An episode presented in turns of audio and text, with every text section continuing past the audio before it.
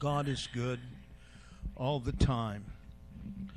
One thing, you know, I think we have to be careful of is that we don't speak against the church.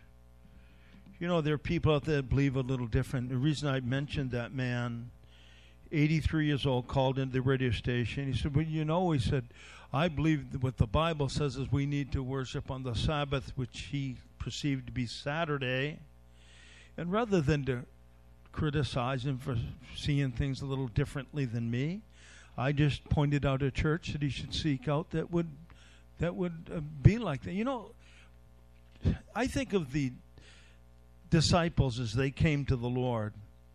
And they said, We found people speaking in your name, and we told them to follow us because they felt like they were the only legitimate group.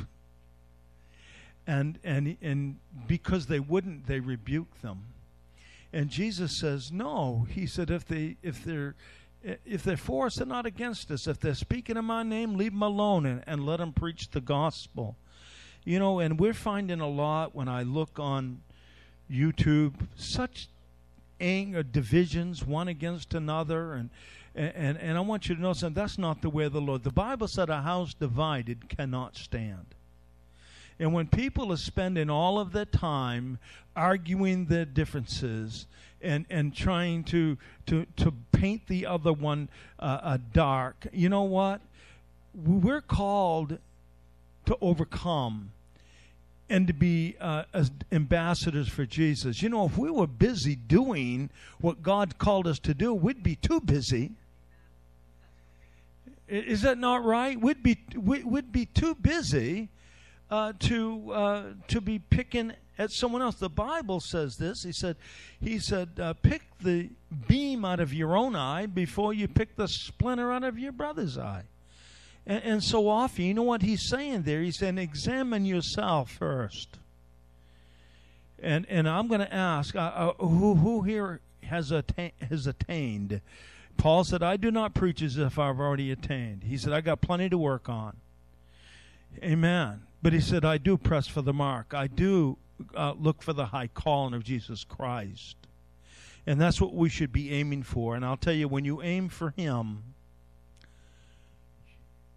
the world will become obscure to you.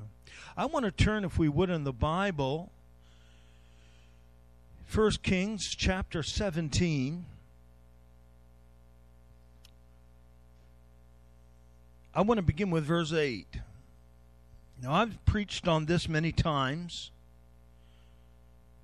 I think I preached about every text many times over the many years. But I really hope we can glean something from this message this morning. And it goes on to say this, and I want to read just a little. It says here in verse 8 of 2 Kings chapter of 1 Kings chapter 17, 1 Kings chapter 17, verse 8.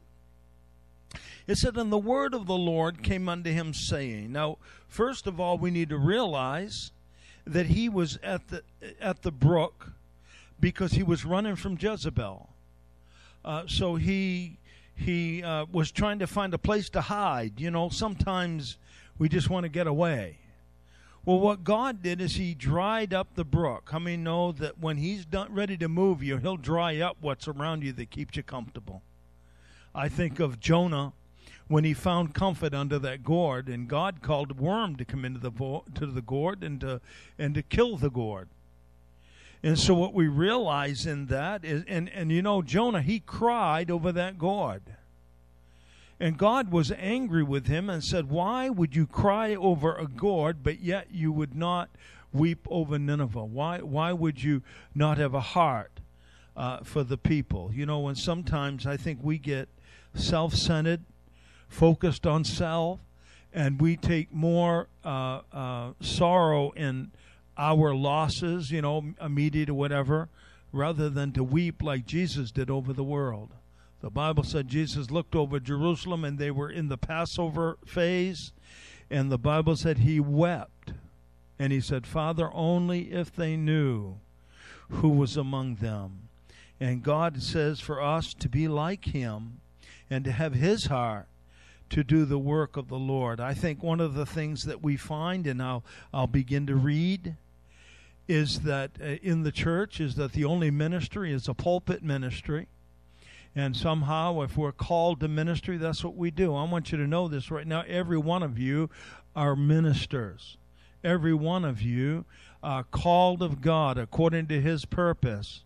To you, are the elect, the ecclesia, the called out of the Lord. And each one of us, and we're going to find here that there's a couple of characters that are going, that, and we're going to see their ministry. First of all, it says in verse 8, is it, and the word of the Lord came unto him, saying, talking about Elijah, uh, Elijah, and he says, Arise and get thee to Zarephath, which belongeth to Zidon, and dwell there. Behold, I have command I have commanded a woman uh, there to sustain thee. And he rose and he went to Zarephath. And when he came to the gate of the city, behold, the widow woman was there gathering sticks. And he called to her and said, Fetch me, I pray thee, a little water in a vessel that I may drink. And as she was going to fetch it, he called to her and said, Bring me, I pray thee, a morsel of bread in thine hand. And she said, As the Lord thy God liveth, I have not a cake, but a handful of meal and in a barrel, and a little oil in a cruse. And behold, I am gathering two sticks, that I may go in and dress it for me and my son, that we may eat and we and die. And Elijah said unto her, Fear not, go and do as thou hast said, but make me thereof a little cake first, and bring it to me, and after make uh, thee uh, make for thee and thy son. For thus saith the Lord God of Israel The barrel of meal shall not waste, neither shall the cruse of oil fail, until the day that the Lord sendeth rain upon the earth. And she went and did according as the as the saying of Elijah and she and he and her house did eat for many days. Think about that. And the barrel of meal wasted not, or should I say it was never empty, neither did the cruse of oil fail, according to the word of the Lord, which he spoke by Elijah. I'm going to tell you something right now. The word of the Lord is true. The word of the Lord is true. Whenever we, our minds, contradict what God's word says, the Bible said, let the man be a liar and let God be true. I'm going to tell you what, sometimes you've got to look in the mirror and say, you know, you're a big liar because the Word of God contradicts what you just said. The Word of God contradicts what you feel. The Word of God contradicts uh, how you act. Amen.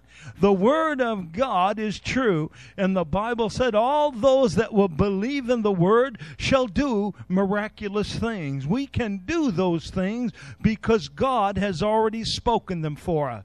That woman had already been spoken by God before the man of God even came to her when we look at uh, Elijah holds in his hand, um, you know, uh, that he had. Uh, that he graduated from the dry brook. And I'm going to tell you this right now. Sometimes we've got to go to the brook that God dries up. Now, you said, and I've said earlier, that many people in the Christendom are waiting for their ship to come in. How many of you have said, Lord, how long shall I tarry? And Lord God, when will these things come to pass? And I want you to know something that God said, I've already done it. And you can look around and say, I don't see it. He said, because you're looking with the wrong eyes. You're not looking by the eyes of the Spirit, you're looking through the natural eye. But God said, I will tell you that if you will look through the spiritual eye, you shall see what I've already done. I've overcome the world. I've conquered the world, says the Lord. And, the, and I want you to know, as Elisha and his servant, and his servant said, Alas, Master, we are doomed. Because he looked in the natural, and Elisha said, Lord, open my servant's eyes that he might see. And when the Lord opened his eyes, he looked and he saw chariots of fire, and he saw angels all about him in, in a 360 degree uh, compass. He was surrounded by the glory of God. I'm going to tell you right now, you are surrounded by the glory of the Lord.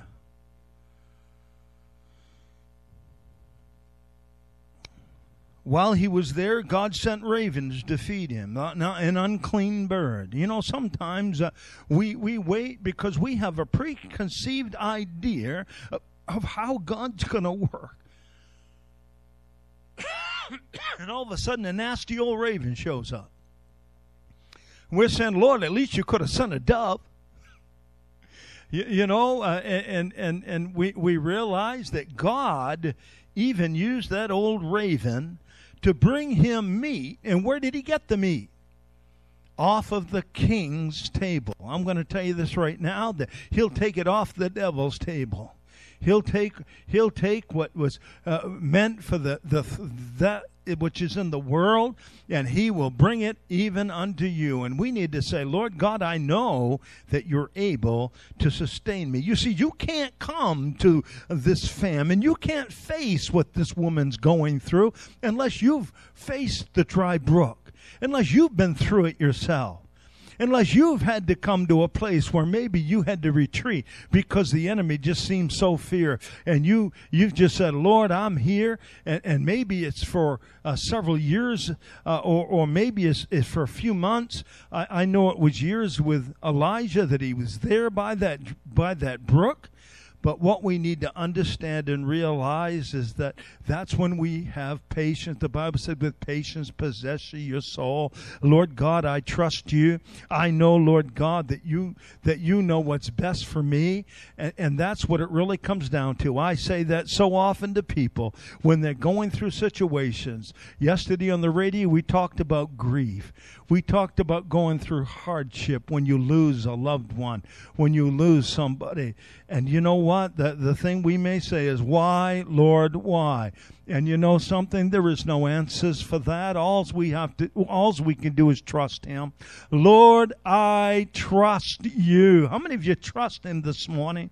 Even though things may not be going exactly as you think they should be going, know this one thing: God has already overcome the world. He's overcome the enemy in your life. He's already seen the end of what He's begun. Hallelujah. He is the Alpha and the Omega. He is in the beginning. He is also already in the end. Amen. And we can know that He said, I'll never leave you nor forsake you, but lo, I'm with you always, even unto the unto the unto the end. Yet when God speaks to Elijah, it is to send him to another situation of difficulty. Let that sink in just for a minute. Finally, the Lord comes after some time and he speaks to you. How many of us want to hear from the Lord? You say, you, how many of you have said that? Lord, I want to hear from you. Well, I want you to know something. When we hear from him, good chances are we're going to be sent into another situation of difficulty.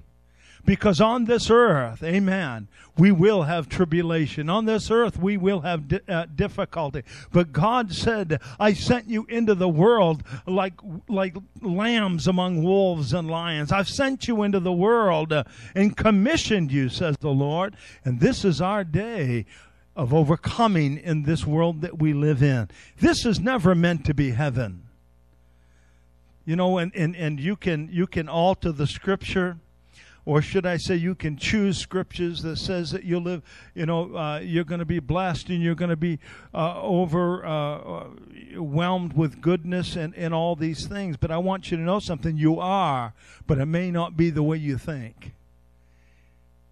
One thing you're going to find out about this woman is that her barrel was never full. How many of you have run, run around in your car on empty? And you've said, Lord, I don't know how much longer I can stand this. I want to see a full tank. And we find here sometimes God said, But no, I don't work that way because if I filled the tank, you wouldn't be talking to me anymore.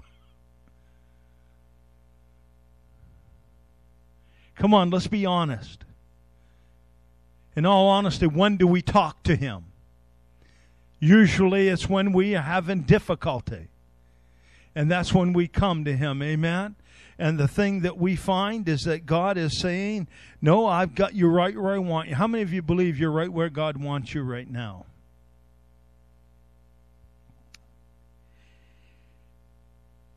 So he sends him to another difficulty. The prophet's training isn't over yet. How many know your training's not over yet? Look at your friend and say, My training's not over yet.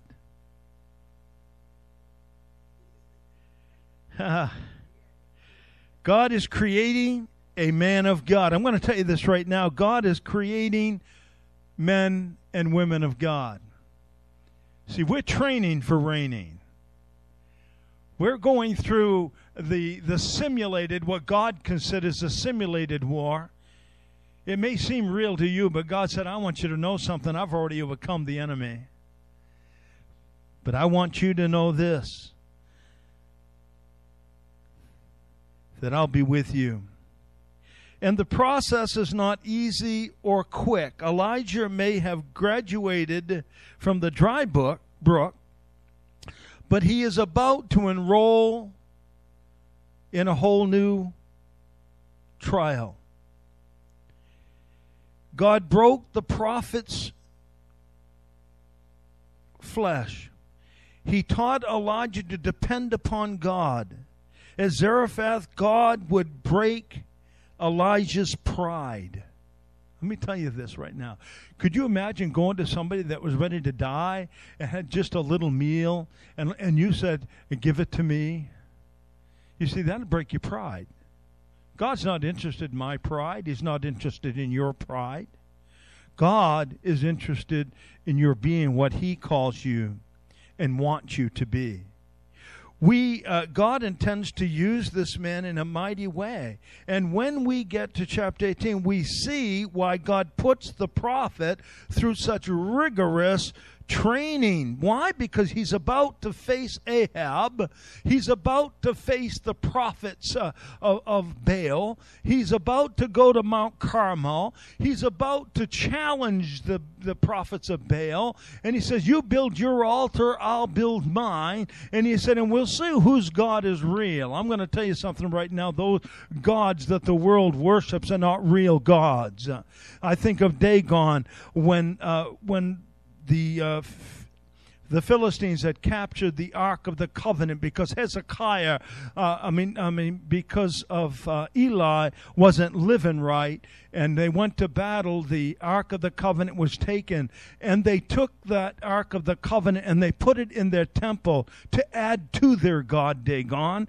And the Bible said in the morning they came out, and Dagon had fallen down before the Ark of the Covenant. His head and his arms and his hands were broke off. I'm going to tell you this right now: there is no God that even lights a candle to the God of heaven. He is the only God. Amen.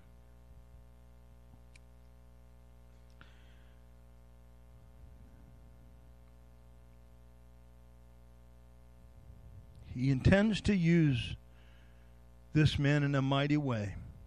How many know he intends to use you in a mighty way? So often we have the mentality that I'm just going to wait until Jesus comes. God said, I didn't call you here. He said, if that was the purpose, I'd have taken you a long time ago. He said, I've planted you in the world, the world, and, and you will you'll see that in Scripture. Now, with that in mind, there are times when it seems that our trials come back to back to back to back.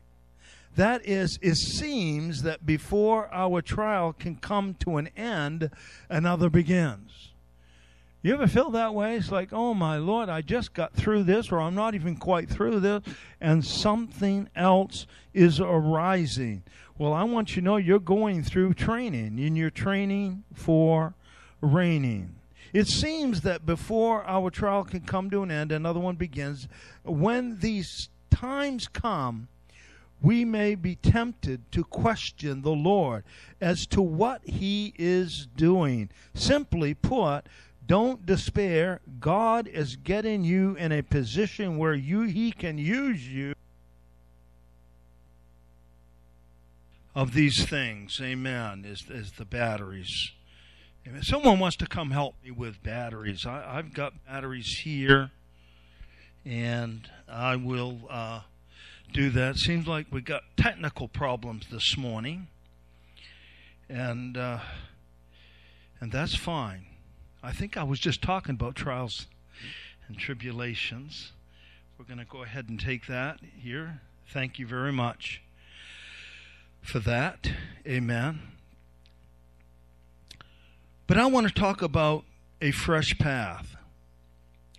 In verse 8, we see this, and I'm going to read it real quick. And the word of the Lord came to him, saying, As Elijah sat there beside the dried up brook, it must have felt like he had been abandoned but God had not forgotten Elijah. I'm going to tell you what, God's not forgotten you. Ever feel abandoned? You, you ever feel like, you know, I've just been sitting here and I think God has overlooked me? I've gone through times like that. I had a pastor that was a mentor one time uh, um, to me, and, and, and he said, I want you to know something, Bob. God hasn't forgotten where you are. You know what we do when we think God's forgotten us is we, we sometimes will run out in despair trying to find Him so we can tell, let Him know where we are. Well, one of the things you need to realize is when you feel that you're going through a dry time, it's time to sit and wait. Amen. When people get lost, usually they make it much more difficult when they don't leave. Uh, usually people will find where you started to be lost, uh, but they won't find you. Why? Because you've wandered and, and, and you've gone. And, you know, that's why we need to be patient um, with the Lord. Amen. Uh, so, you know, I think of many times in my life that I felt like the Lord had um, the, the Lord had uh, forgotten about me. Thank you. God is good all the time. Amen. Thank you, Lord. I'll get my mind back here. But in verse 9, uh, just the beginning of that verse, it arise and get thee to Zarephath, which belongeth to Zidon. And what we see in that is that, as as thou, uh, I think of, uh, and I want to get ahead of myself. Elijah is going to have to walk a hundred miles across territory ruled by Ahab, who was looking everywhere for Elijah to kill him. You know, sometimes God makes us, well, Lord, that doesn't seem wise. That's when, remember when Jesus, uh, we just uh, preached during this uh, uh resurrection uh, season, how that Jesus went up to Jerusalem, and even his own disciples said, Lord, don't you realize that they're waiting to kill you? uh, sometimes the Lord will lead us into things, and in our natural mind, it seems like, whoa, that seems like the wrong way. It's not the way that I should go. But that's where God sends us when he sends us into the world. And I want to read this. John 17, 18. It said, As thou hast sent me into the world, even so I have also sent them into the world. Let me tell you something right now. He has sent us into the world because he said, I've overcome the world, but I want you to occupy it.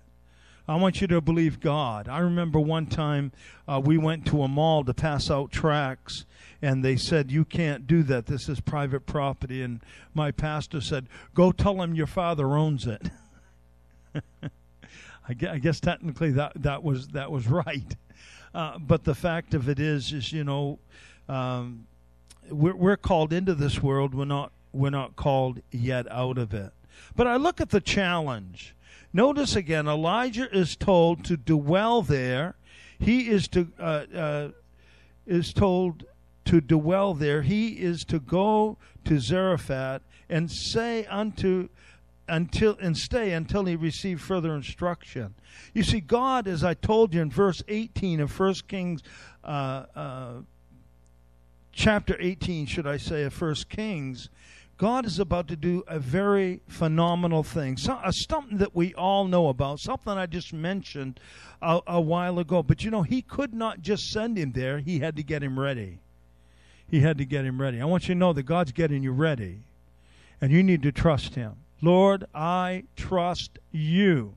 You have called me into this world in such a time as this, Lord God, and I know that the Lord will do it again. Lord God, you you uh, healed the, the sick, you raised the dead, you did those great things. You've overcome death, and Lord God, I want to stand in those very promises uh, that you've given even unto me uh, this day.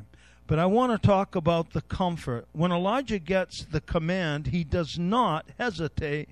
He simply obeys. And when he arrives at his appointed destination, God shows him who it is that he has appointed to care for his needs. I'm going to tell you this right now God can appoint somebody uh, that will take care of your needs that may not necessarily have the resources to do it. But he's also training them. And so, what I'm telling you here is that God, uh, that, that, Elijah was not only the agent of God, but so was this woman. And what that shows you is that behind this secret death or behind this pulpit is not the only ministry. Every one of us are given to ministry. Every one of us. I think of this woman. She's a Gentile, a woman a, a woman that the, the, that all of the um, Israelites would look down upon. But God said, I'm, I'm going to I'm going to lift her up. I'm going to work through her. In 2 Corinthians 10 6, it said, uh, and having a readiness to uh, uh, revenge all disobedience when your obedience is fulfilled. Let me tell you what, you want to overcome all disobedience? Then fulfill the obedience that is within you. I'll tell you this right now. We need to be obedient to the Lord. We need to say, Lord God, I want to see uh, all the disobedience around me, even in my own life. I want to see it overcome. But he said it will only be overcome by the obedience that is fulfilled in you, that you trust me, that you do as I've asked you to do. And I want you to know this that if we would by faith, and I'm going to tell you this is by faith, we'd be obedient to the Lord. We may not see it fully, but we can trust that God is able to do it. I think of a promise in, in 12 through 15. It's a doubt. When Elijah asks for bread, the widow fear, widow's fear is brought to the surface. God has already commanded her to care for his prophet, but she's trapped in fear and faithlessness. She has her eyes on the circumstance and not on him who controls the circumstance. How many times we found ourselves in that condition? You're looking at the bill that's sitting before you. You're looking at the problem, the sickness, the illness, or whatever it is, and you begin to think, yeah, but you don't understand. You don't see it clearly. And God has said, no, it's you that don't that doesn't see it clearly. Well, I want to talk about a New Testament event that is just like what she's going through. It says in Matthew uh, 14 and 28, it said, And Peter answered him and said, Lord, if it be thou bid me to come unto thee on the water. So what does he do? He says, Come. And Peter begins to walk on the water. And he said, And when he saw the wind uh, uh, blustering, he was afraid and began to sink. And he cried, saying, Lord, save me. The thing we need to understand is God is training us to walk by faith and not by sight. Peter had the right desire. What I'm saying, if you have a desire to walk by faith, God wants you to do that. He wants to encourage you to do that. And and the thing that we need to understand though, the only way that we're going to do that is if we close out the world and put our eyes on him. Lord God, I'm looking to you today. Whatever the circumstance that you're going through, keep your eyes on Jesus because if you get distracted by the troubles of this world, if you get distracted by the, the troubles even within addiction or any of those things, those things will consume you. But when you continue to put your eyes on Jesus, how do you put your eyes on Jesus? Is you become mindful of Him. Amen? Maybe it's looking up some preaching on YouTube. Maybe it's just singing some songs and praising the Lord. Maybe it's getting out there and just begin to focus on Him. And God said, if you will do that, you will overcome in the circumstance that you face. But if you begin to look at the circumstance, it will swallow you up. Someone says, Well, I, I want uh, deliverance from drugs. Well, you know how you get deliverance from drugs? Keep your eyes stayed upon Him. You say, Lord Jesus, I look to you, the author and the finisher of my faith. I trust you, Lord. And I'm going to tell you, when you go through battles in your mind, many times what happens is, is you just detest. That's a pretty strong word. You detest the Bible, or the preaching of the word, you begin to, to shield yourself from that. You know what you're doing? You're beginning to back off so that you can go to the left and go into the thing that you despise. Boy, we need to fill our hearts with the Word of God. He said, My people perish for a lack of knowledge. Oh, Lord God, that I may know you.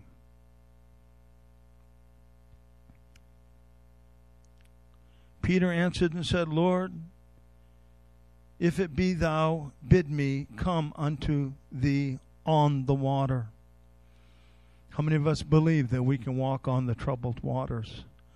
How many of us believe? You say, but Pastor, you don't know my story. See, that's your problem, is your story. The problem with, with us is our story. Well, how about his story? How about saying, Lord God, not my will, but thine be done on earth as it is in heaven? Isn't that what Jesus said?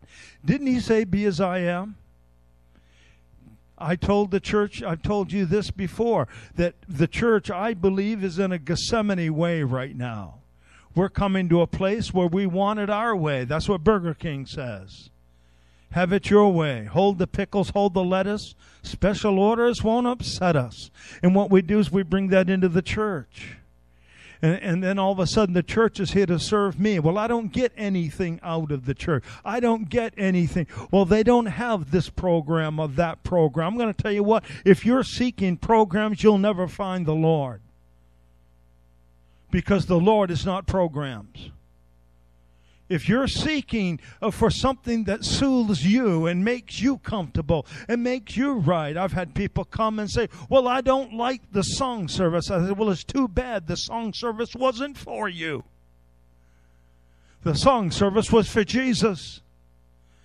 And how many knows, and no matter how you sing, that, that he has a great equalizer and it's pleasant to his ear, whether it is to yours or not. We've turned our song services into concerts that please the audience rather than to worship the Lord. And what we need to understand and realize is it's not about you. And that's the problem in, the, in this world is it's all about me. You were born that way, but God doesn't want you to stay that way. Every baby will say it's all about me. You got to love me while I spit my food out and make it hard for you, Mama, and slap things and make a mess and, and do things. It's all about me. See, that's how you're born. But God said, I want you to have a new birth. I want you to come to a new birth. I want you to come to a birth where it's no longer about you, but it's about me. And he said, He that seeks to save his life shall lose it, but he that will lose his life for my sake, he said, the same shall find that life. It's not about pampering. I'll tell you, the more we pamper the flesh, the more we want. Kind of like a diet, isn't it? You go on, you go on a disciplined journey in dieting, and and all of a sudden you lose interest in in the sweets, but then all of a sudden you pick one up, and guess what it does? It begins to talk to you a little bit louder. And so you eat another one, and all of a sudden the voice just seems to get a little bit louder. And the reason for it is it's leading you into a trap. It's leading you into the flesh. It's leading, and the devil says, Well, you know, if you just have one cigarette, you know, it will just satisfy that and it'll be all over. And all of a sudden, you said, I've gone six months without a cigarette. I've kind of lost a taste for it. But all of a sudden, I'm feeling this hankering. And I think if I just take a couple of puffs, I've got a half of one in my ashtray. It's been sitting there for a while and, and, and I'm going to take it out and smoke it. And, and then all of a sudden, what do you find? You find that urge becomes greater. And all of a sudden, it leads you into a trap. And then you end up in a place where you say, Lord God, why did I allow that to happen in my life? I'll tell you, because you got your eyes off of Him. Got to keep your eyes stayed on. You've got to have a discipline. That's what the word disciple means. And it takes a discipline to keep your eyes on Him. And especially when you start feeling the urge to watch anything but something Christian. All of a sudden, a voice comes over you and says, You know, you've got enough of that.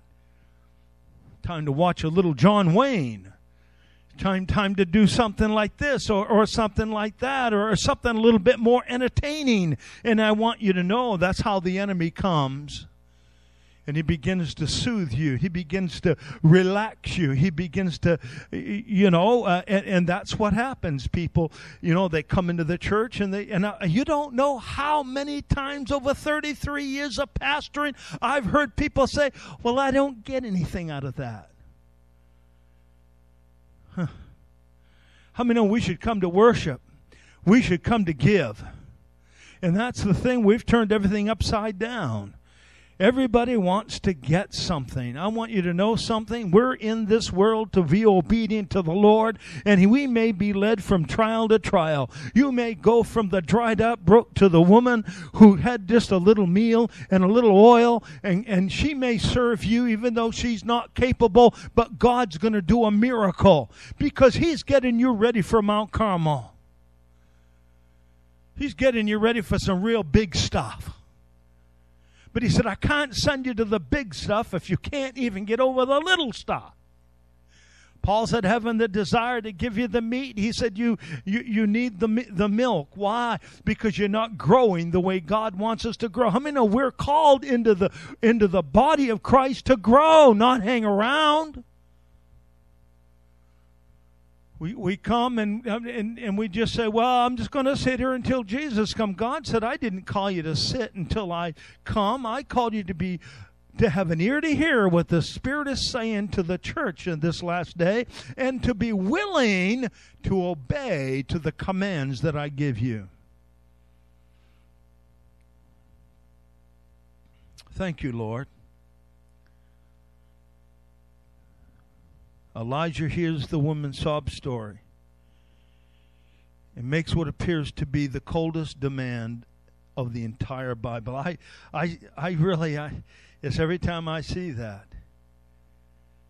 Every time I see that, I think of the woman with the mite. She just had, and, and Jesus was there, and when she threw her mite and didn't make any noise against that brass horn, none at all.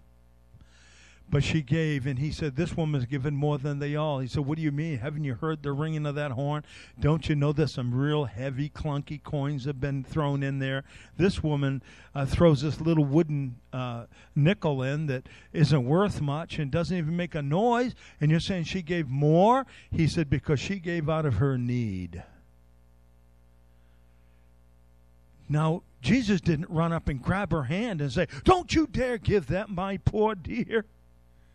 Don't you know you're going to have to pay your rent? He didn't do that. Because you know why? Jesus knew my Father will give her her heart's desire because, or he'll give her what she needs because she trusts him. That woman had to trust him to give all that she had.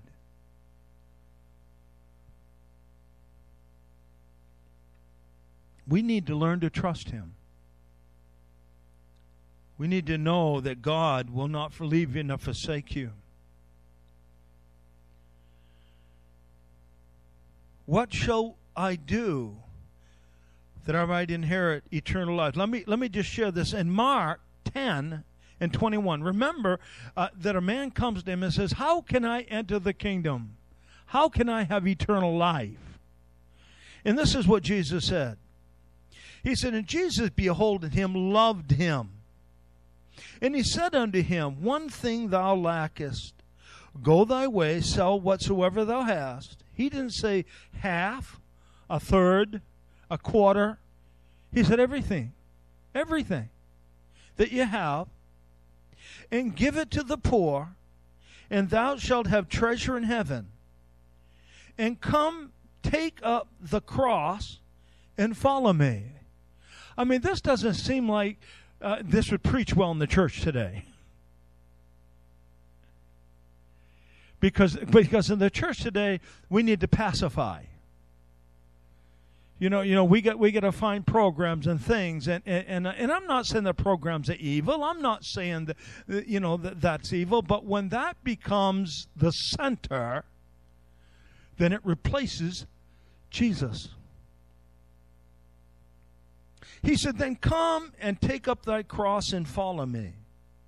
And the Bible said in verse 22, it says, And he was sad at the saying and went away grieved, for he had great possessions. Never said that he returned. Jesus was asking him, Not only do I want you to go and do it, but I want you to come again and take up your cross and follow me. In other words, become one of mine The Bible said it's easier for a rich man uh, for a camel to go through eye of a needle than for a rich man to enter into heaven. And so what we have to understand in this is that when we come, we must come and trust him. When I went into pastoring, um, you know, first the, the, little church I had, um, some days nobody showed up. That was fine. But it was my first ministry and important to me. And then after that, I was commissioned to another church. It was it was much larger church, and I was a machinist. and I made good money, and I knew that I had to quit everything that I was familiar with to follow what the Lord had. And there were times I'll tell you that I suffered. We went through one situation where a man uh, that was in the church, um, you know, rose up against us, and, and he and he split the church, and and, and which was very unfortunate, but, but those things sometimes can happen. But what we realized, and then later, because the church could not along, any longer afford to give me any type of a salary to, to live on, and we've always lived meagerly, believe me, um, but they could give me no salary to live upon. And uh, I remember being out there building sidewalks. I think I was about 33 years old and I physically was not ready to build. Let me you, sidewalks are hard in construction to build, all handwork. And I'm out there, my feet are hurting, and I am suffering. And I watch the guy that split the church go by and beep his horn with glee on his face, saying, That's where you belong, buddy. You know, you go through things. But I want you to know the Lord is in that because He's training us. He's training us. Amen? He's training us. I wanted to quit. I remember when I left that church, I said, I said to my wife, I said, I'm going to become a cop, and I'm and because my cousin Pooch was a cop, and I said, I'm going to become a police officer, and I'm going to stake out church parking lots and write tickets out to every one of them. I wasn't in the greatest of moods, and we moved back. My mother lent me the money to buy to rent a U-Haul to to to go back. Did I ever pay you back? I don't know. but I'm thinking about that now. But anyhow, she lent us the money to move back to Naples, and and I'm I'm there, and I'm just totally beside myself about ministry. I'd had enough, and my wife said, "Yep, that's true, Bob. I I'm going to accept that." But she said, "There's one thing you have." a you've already bought your reservation. You already got your reservations for a ministers' conference in Connecticut, and I think you should go to that. I said, I don't want to go. She says, Well, I'm going to tell you this I'll accept you're quitting the ministry only if you go to that conference. and so what did I do? I, I went down, I took a bus out of Portland and went down to the con- conference and while I was there, I was talking with uh, uh, uh, Paul Bernard. Some of you may know him. and I met him, never known him before, and we're talking. And he said, You know, he said, there's a church up there in Auburn. He said, I think their pastor just walked out on them and, and moved, and they have no pastor. And, and I thought, wow, that's really weird. And he, Paul even gave me a ride back to Naples, a very gracious man. And, uh, and then uh, I said that to my wife. Well, let's go over and look in the window. And we look in the window. It's this church here. I've been here almost 30 years. And I haven't passed out one ticket to a, to, to, to a believer yet. but you know, we go through things. We go through hurt. We go through difficulty. We go through despair. We go through, you, you know what I mean? He said to that man, he says, Go and, and sell all you have, give it all to the poor, and then take up your cross and follow me. That's what the ministry is all about. It's not glamorous. I think of one pastor one time that he had a young man that really wanted to be an assistant pastor. It was a large church. In fact, they had a bus ministry, about 200 buses. I mean, it was a mega, a big church. And this young man, uh, finally, it was his turn to become an assistant. You know, he was set forth in the church, and he's going to become assistant. And he came that Monday morning with a suit on, and he was all glee to, you know, be part of the ministry. And and, and uh, the pastor, well, do you have any overalls or anything? And he says, uh, no. He said, well, I hope you don't get dirty. I want you to go out and fill all 200 buses with fuel for Sunday. I mean wait a minute. I mean, have you ever felt that way? Like, you know, uh, um, you know, I'm going to be in this glamorous situation of that, and you only find out that there's no glamour in any of it. There isn't. It's washing the feet of the people around you. And that's what the church needs to needs to learn and the church uh, and I say as as a whole you know what we've treated churches uh, as uh, we come there on Sunday to get something so we can go back and live on it all week and then we come back on Sunday to get something again.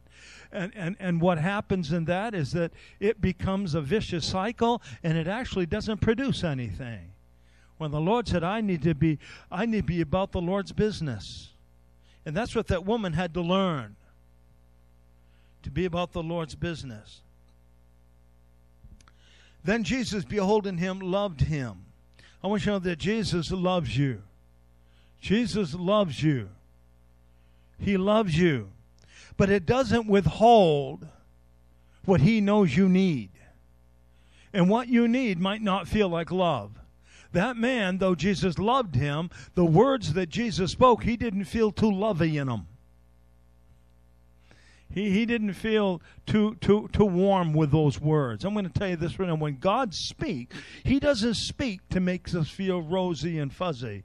He speaks because He wants to do something within each and every one of us. In Psalms 18:30, uh, He goes on to say uh, this: that for as the Lord, for as uh, as for God, his way is perfect, and the word of the Lord, is tried. He is a buckler to all those that will trust him. And the word buckler in the Hebrew, uh, you can find it in the Strongs, is 04043. It is magin and it means a shield or a protector. In other words, that when we trust the Word of God, He becomes our shield and our protector. We need to trust Him today. It involves enlightenment. Thus saith the Lord God of Israel. She, uh, uh, she gets a direct word from God concerning her situation. She has God's word that He will take care of her. I'm going to tell you, you have God's word that He will take care of you. We can say there's famine coming. God said, I don't care what you see coming. I am responsible for my sheep. See, the good shepherd will lay his life down for his sheep. A good shepherd will still the waters by the water brook that the sheep can drink. You know that sheep can't drink moving water? And so what the shepherd would do is he'd lay against the uh, uh, across the brook that it would dam it up and that it would still the water so that the sheep could drink that water. See, that's what the Lord is. He said, I am with you, and I want you to know something, whatever it is you may face. Like this woman, this was a famine that these people faced. She wasn't prepared for it, no more than anyone was. But God provided for her, just like He will you. He may not fill the barrel. He may not fill the cruse of oil, but he will sustain you in the midst of it. God said, I try me and see if I'm not faithful. God wants us to be faithful. Faithful, should I say. The grace of it, because the widow obeyed the Lord and fed Elijah, God allowed the widow and her son plenty to eat while hundreds around them starved to death. You see, sometimes we go through difficulties like that, and we say, Oh Lord, if it be possible, let this famine pass for me. But you know, those people starving to death, they're probably looking at her and saying, Hey, what does she got that we don't? And maybe some turn to the Lord because of it. And I've got so much more that I'd like to share with you. But I want you to know that when I look at the glory of the glory of the story is that the barrel of meal and the cruse of oil were never full, but yet there was always enough. Maybe you don't have everything you think you need right now. Maybe you don't have a million dollars in the bank. I promise if you did, you'd up your spending. If you did, you'd up your spending. That's what people do. They make forty thousand dollars, they spend forty thousand. They make a hundred thousand dollars, they spend a hundred thousand, and usually even more. That's what credit cards are. Credit cards are spending what you don't have, and that's called greed. But I'm telling you, we need to stop to turn into uh, um, discover and start discovering Jesus and saying, Lord, I know that you're able to do. And I wanted to tell a story here about George Mueller. George Mueller was one that was a he was a, a drinker, he was a thief. Uh, he'd lived a life um, of sin, and he went to prison only to learn more on how to steal effectively and how to do effect, you know, and do those evil things. But when he found the Lord, God all of a sudden caused a compassion to come within him for the orphans. You see, God will bring compassion into your life.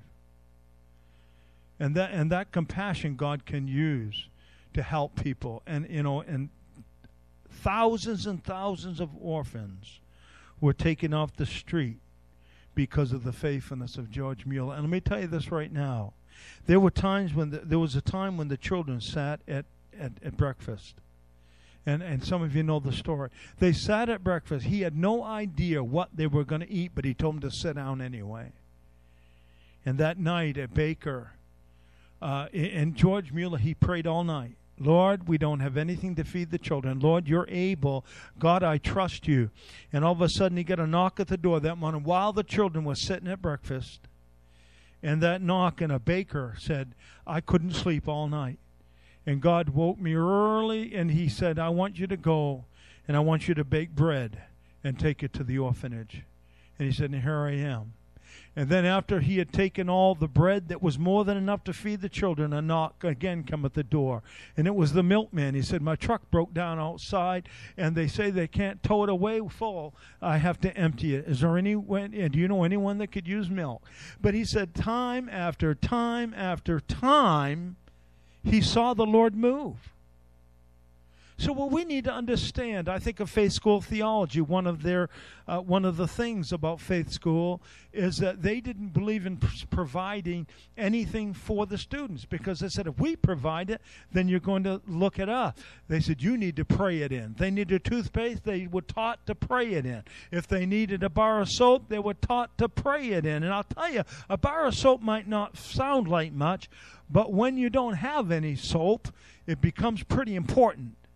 How many of have ever gone to do your dishes and found out that, uh oh, it becomes pretty important. You're beginning to think, how can I, can I use my ivory soap to do dishes? No. You, you, you know, you hope you don't. You might get dysentery.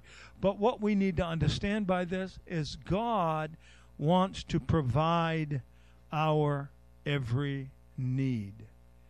And what God wants to tell you today, you may be going through things, but don't be surprised when the enemy comes in. Don't be surprised. But know this one thing He's only going to be able to do what I let him do. Trust me and know that I am here for you. And I'm going to tell you what at Harvest Hills Church, we need to trust him. We need not look to the right or the left. We need to look to Jesus and say, Lord, I know that you're able to do it again. I know, Lord God, that, that you, Lord, there'll be people that will come uh, that never knew you because we're going to spread the gospel of Jesus Christ. We're going to speak the word of God, and that people that might, like this woman here, she was from a country that Jezebel came from. See, Jezebel and the prophets of Baal, they all came from this very country. And so, what did God do? He, this is kind of the humor of God. Yeah, I want you to go back to the origins uh, of what you're going to later face. And I want you there to meet this woman, and I want you uh, to, to, to encourage her to obey. Amen? And he said, then he said, You're going to deal with some greater difficulties, but you will overcome. Why? Because you've trusted me. And what I want to share with you as you stand today, thank you, Lord. I'm going to encourage you to trust him. I guarantee you, everybody has a story. Everybody has a reason. I, I don't know how many times as a pastor that I've counseled people, and all I hear from them is but, but, but, but. And what they're saying is, but you don't know my story. And I said, I don't need to know your story. I have a story. Amen? And that story is good for every single person, regardless of the situation, that you have faced in your life, regardless of, of, of your demographics, regardless of your upbringing, uh, you know, uh, regardless of your financial situation. I know the story, and the story is the gospel of Jesus. And He's here today. And what the Lord is saying to each and every one of us, I hear your cries and I know your desires. But you like this man that came and he said, How can I enter eternal life. And he says, I want you to live in this world in the discomfort that may it may cause you to trust in me. Maybe you're on the school board and maybe you feel discomforted. God said, Well, that means you're right where you need to be. Because we're going to be discomforted in this world we're going to feel that we're in positions uh, that that you know that we become the the irritant. And I'll tell you, you will become an irritant. But the thing of it is, is God is saying, I am with you. I am standing with you. And I have eyes to see. And I thank you for your blessing. Each and every one of you, uh, whatever it is that you stand with today, that you would be willing to say, Lord, I stand with you. I'm going to ask uh, this morning if we just find a place. Uh, you know, usually I'll, I will go ahead and dismiss you, but uh, I just think that there's a time where we need to say, Lord God, I surrender. God, I give it to you today. Lord, I've asked questions. I've said, Lord, why? But Lord, I need to stop asking why and just thanking you that you love me and that you've called me with a purpose. Lord, I don't understand why I struggle with the things that I do, but I don't need to know that. I don't know why this famine in the land. I don't know why I've only got a little meal and a, and a few sticks and a little oil. I don't know why it is that I'm facing what looks like certain death, where I'm going to cook a meal for my son and we're going to eat it and die. I don't understand all that. God didn't come and explain her situation. He came to give her a way out, and that is by trusting Him. And so, my thought this morning is that each one of us, wherever we're at in life, whatever we're facing in life, whatever, we, whatever burden we brought, that we would say, Lord, I trust you. Lord, is this woman trusted you, Lord God, I trust you. I know, Lord God. So let us just take a few moments. Let him know that we trust him.